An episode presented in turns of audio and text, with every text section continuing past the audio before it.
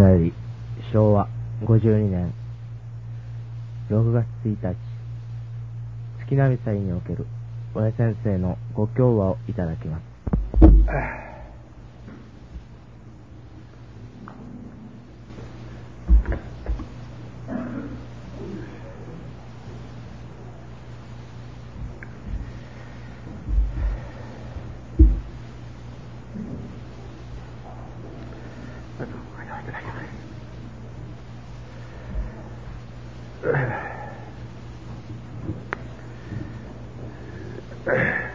新人が分かってその分かった新人が行の上に表されて、えー、心が変わり人間が変わっていく。そこにおかげの、うん、いわば受け物ができる。心が丸うなり、えー、心が豊かに大きくなっていく。今日研修の時でしたけれども話したことです。本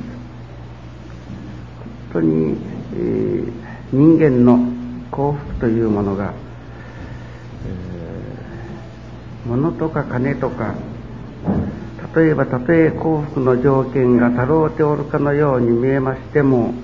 果たしてそれが幸福かというと決してそうではない。結局真になるものは心だ。だからこれはどんなもんだろう。これはもう家庭の教育の上においてもそうだけれども小学校中学校、うん、というような家庭にでこの人間は心が丸くならなければ幸福はないんだ。どんなに頭が良くてもどんなに素晴らしいところに就職ができてもそれで人間の幸福というものはありえないのだ。まずは何と言うても心なんだ。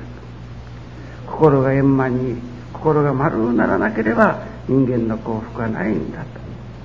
天地自然の働きの中にはそういう人間の心だけではないでしょうけれども人間の心の上に全てを円満にしよう全てを丸くしようとする働きがあっておるんだというようなことを小さいとこから教えるそういう教育。というものはいけないものだろうか。本当に幸福というものはねもう心が真になって頭が良くて良いところへ就職ができてねさまざまな人間の幸福の条件が足ろうた時に初めて言うならば幸福ということが言えるのであってその真はやはり心だ。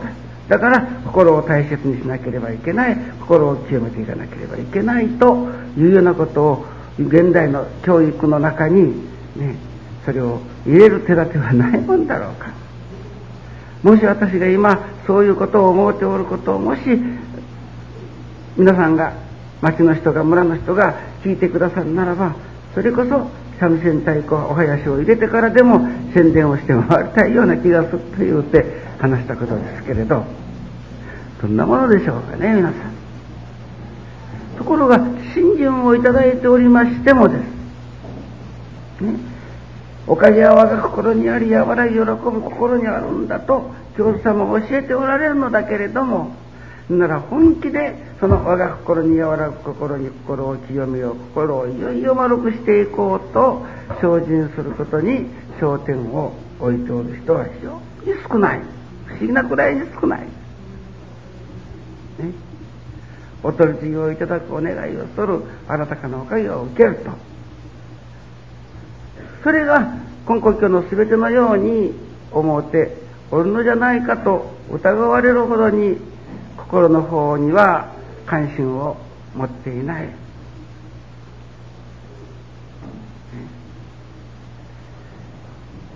小さいこんな子供のとこから、それを私はあの我が心学というものができなければならない。哲学があり科学があり、ね、物理学がありというさまざまな学問があります。それをいよいよ医学でも科学でも極めた上にも極めていくともうこれから先は神様の世界だということに到達するそうです。人間の知恵力で月の世界にも飛んでいけれるほどしの言うならば科学が進んだといたしましてもそういう言うなら人間の知恵力を持ってそれこそ私どもが夢にも思わなかったようなことが実現できるような世の中になりましても幸せとは関わりがない。そこでなら科学者のまあ最高権威と言われる方たちはもうこれから先は心があるだけだと言っておるという話でございます。だからそういう例えばさまざまな学問を最高のところまで高めていかなければ心でない心とわからないということではなくてです。もう小さい時からね小学校に入って中学校に入っていよいよその高度な我が心学というものを言うならば愛楽理念のようなものが学問に、えー、なってでそれを教えていくということ。いやこできんだろうかと。まあ夢のような話ですけれども私そのことを本気で今日はそう思わせていただいたんです、今日ある方から手紙が参りました。その手紙の中に私のような新人音痴という言葉が書いてある。新人音痴というのがありますね。何遍お参りしてきてもこうわからない。お話をいただいてもわからない。かというともう一を聞いて十を悟るというほどしに素晴らしい分かり方をする人がしばらく前ってきとるともう本当にもうありがとうしてありがとうしてと言うて涙を流してありがたがる人もある。ところがそれが長く続かない。結局本当のありがたいものでない。本当に分かっていっておるのではないからだということになります。そこでなら後どものように新人音痴ともう一個分からない。理解力がない。ようなものはもう助かりようがないかと。そういうそうではない。どんなに新人音痴でありましても、ね、おかげを受けておる人が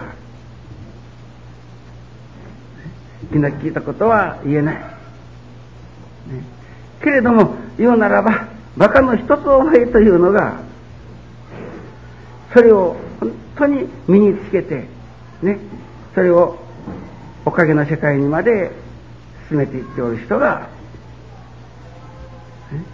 例えば素直心の一つにて雲の上までも登る道があるというようにただ何にもわからないのだけれども、ね、ただ素直心がいよいよ消化されている、ね、高められている。そしてそれこそ神様の世界にでも入っていけれるほどしのおかげを受けておる人もある。ですからね。誰でもがおかげを受けられるということが言えます。昨夜あ31日の月末御礼会に皆さんの神話を聞かせていただきました、えー、その中で、うん、これごあご理解です私の一番下の弟息子の栄志郎というのがおります。21歳でしょうか。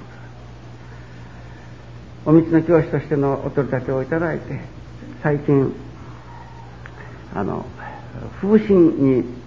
やられて1週間ばかり休んで隔離されておりましたそれで、えー、あのその間にいろいろ思ったことを昨日発表しておりました。お夢の中にもうたびたび恋のお知らせをいただく。ここでは恋のお知らせはお得と言われております。言うならばお得のお知らせばっかりをいただく。ところがその恋をいつも取り漏らしたり取り逃がしたりするお夢ばっかりであった。目が覚めてもう本当に残念と思う。お道の教師にまでお取り立てをいただいてねいよいよ分からせていただくということはとてもお得をいただかなければ力をいただかなければ人が助かる人の難行を取り継がれるというようなことはとてもできることではない。そこでお得がいただきたいと、まあ彼は彼なりに様々に心を砕いたり修行をしてみるけれども、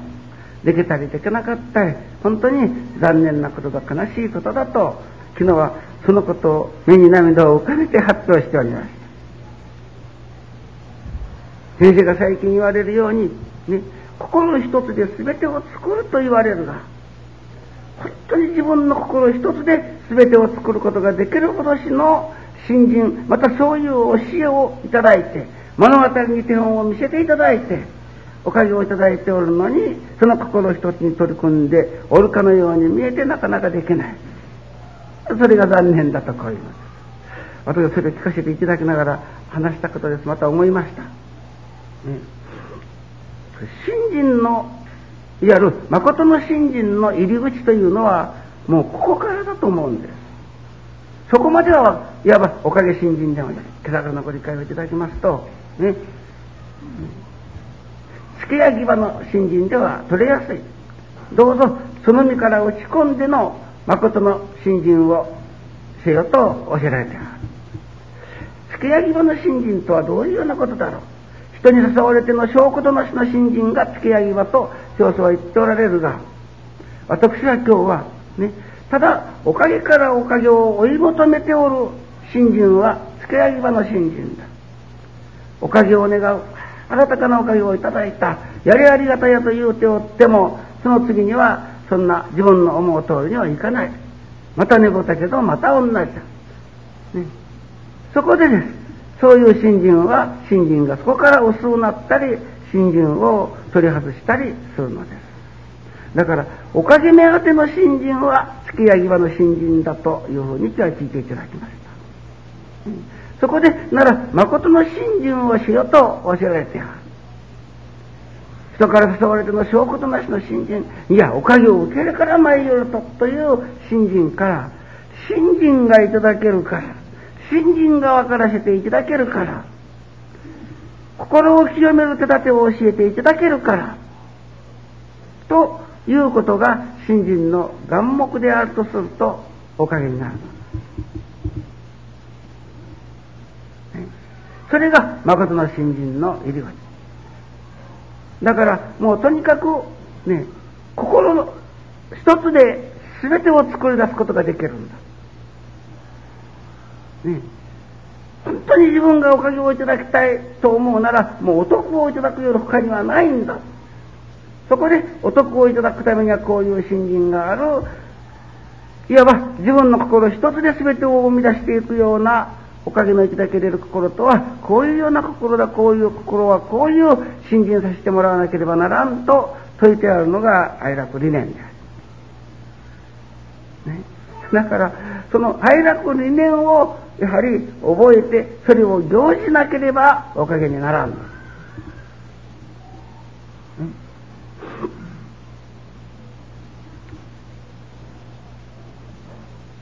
それはやはり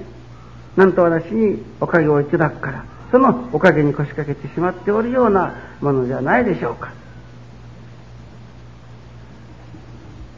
私は最近特に思うんですけれども、愛楽の新人がそんなら私の心一つでこういうおかげをだんだんいただくようになったと。してそうじゃない。やはりそれには一つの影の力というものがある。私は最近、もうこれだけは叶えには叶わないなと思うことに時々直面するんです。もう本当に何にも言いません。気の利いたことも話もしません。けれども、それこそさっきの、まあ言うならば、私は新人の天才とするならば、彼女はもうどの際だろうとこう思うんです。いわゆる新人音痴だろうと思うんです。これほど前朝晩ご理解いただきよって人にご理解の一つも解いてやれないというようなことがあってよかろうはずがないところがどっこいそうじゃないいかに私の言うておるようなことを例えばお話ができてもです力がなかったら同じだ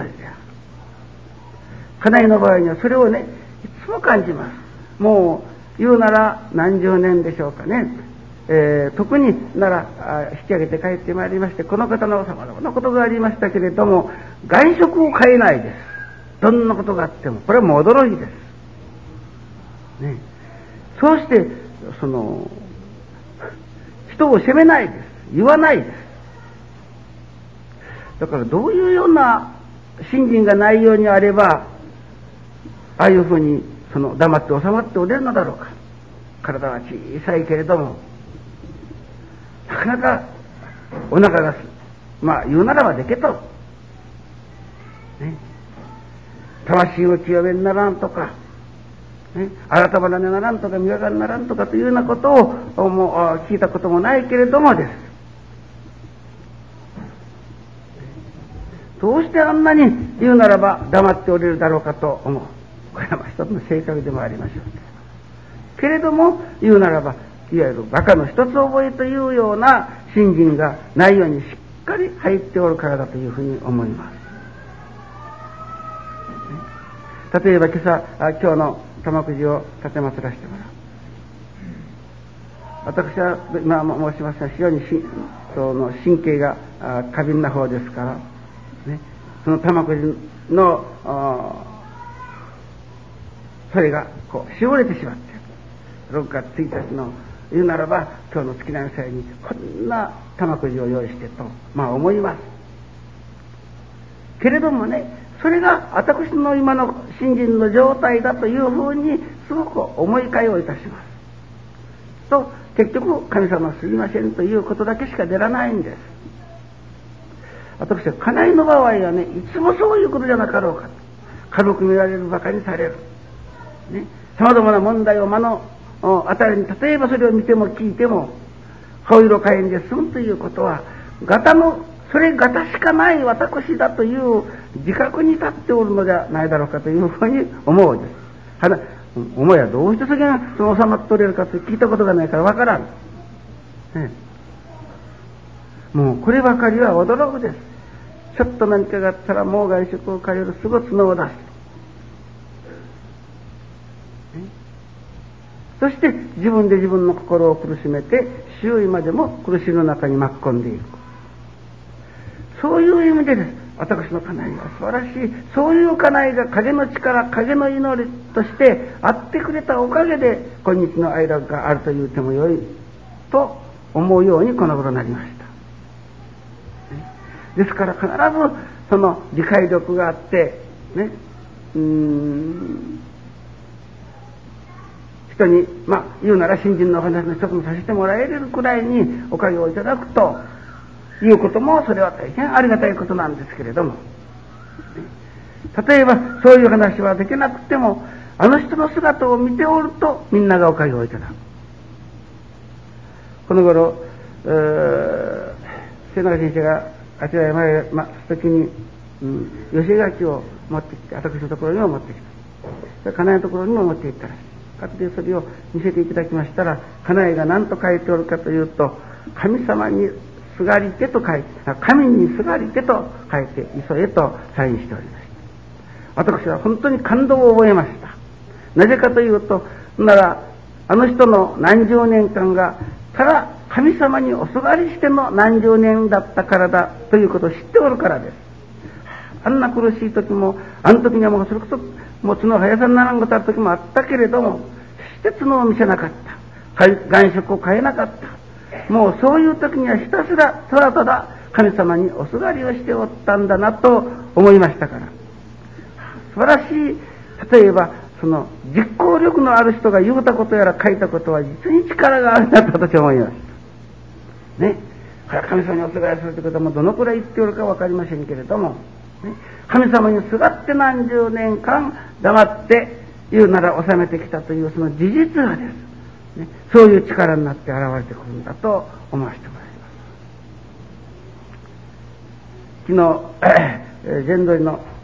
原さんが娘さんが今年学院に行っております。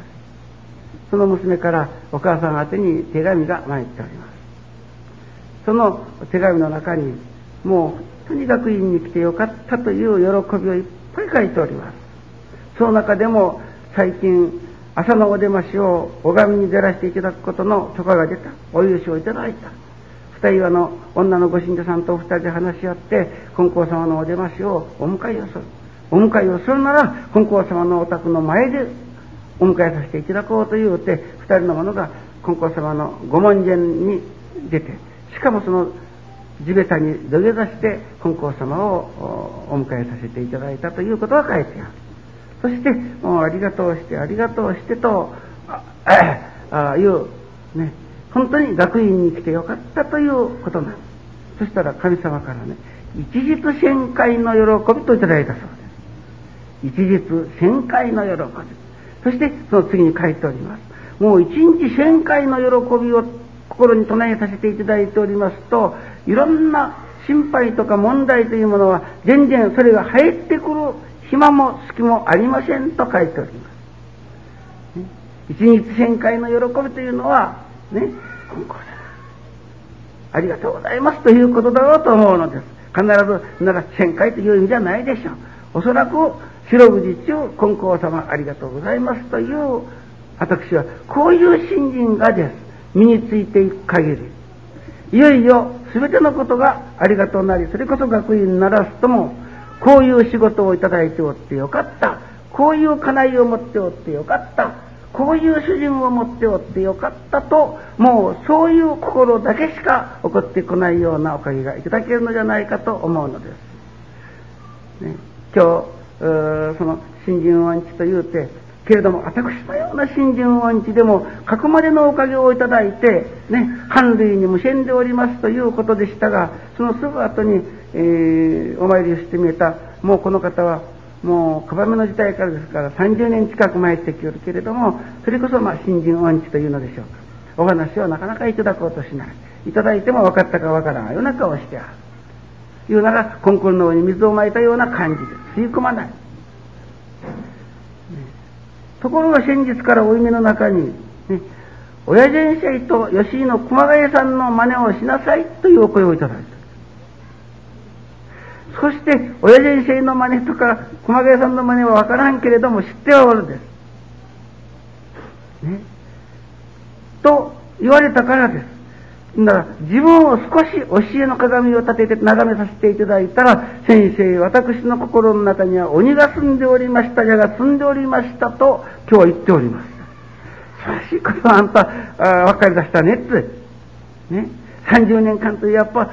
その新人音痴で分からなかったけれども、自分の心の中に鬼が住んでおりました、矢が住んでおりました。親先生の真似をさせてもらう。熊谷さんの真似をさせていただく。そんならどこに焦点を置くかと言うたら、結局は自分自身の心に、を見るより他にはないということになったんです。ね、そして自分の心の中に鬼が住み、蛇が住み、なるほど、これじゃ子供たちが孫たちがということにまでなってきて、ね、その鬼や蛇という言うなら、そこから改まるということにもなってまいりまして、なるほど、心一つで全てを作り出すようなおかげの言うならば、新人の、まあ、入り口に立ったというような感じがいたします。ね、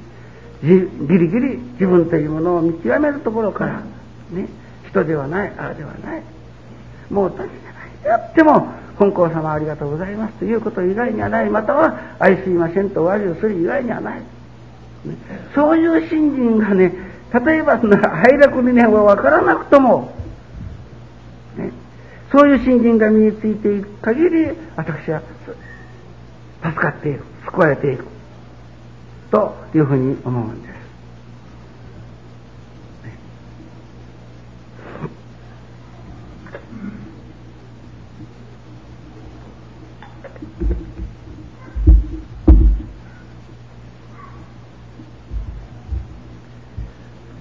まずは心というものが起点であり、ね、土台である。これは今日私が研修の時にみんなに申しましたように、ね、どんなに素晴らしい学問を身につけても、どんな財産を身につけても、それで幸福が約束されるということは決してない。もう絶対約束されるのは自分の心がいよいよありがたい心に清まっていくという、そこにはもう絶対の人間の幸福の条件がたろうてこる。心が死んだ、心が土台だ。そういうような、いわば教育をです。小さい子供の時からしておくような手立てはないだろうか、そういう言うならば、何々時代と言われるが、確かに私が申しますように、我が心時代を社会に広げていくというような大きな願いのもとにです。愛楽の新人があるとするなら、その中でおかげを受けておられる皆さんがです、我が心とはいよいよ自分の心を丸を披露していくという新人修行と、またそれに伴うところのおかげをいただいて、いよいよ自分の周辺に広げていかなければならない。光の前に闇はないといただきました。もう光の前にはもう暗いことはなくなる。その光というのは自分の心が光り輝きしてくるということなんであります。どうぞ。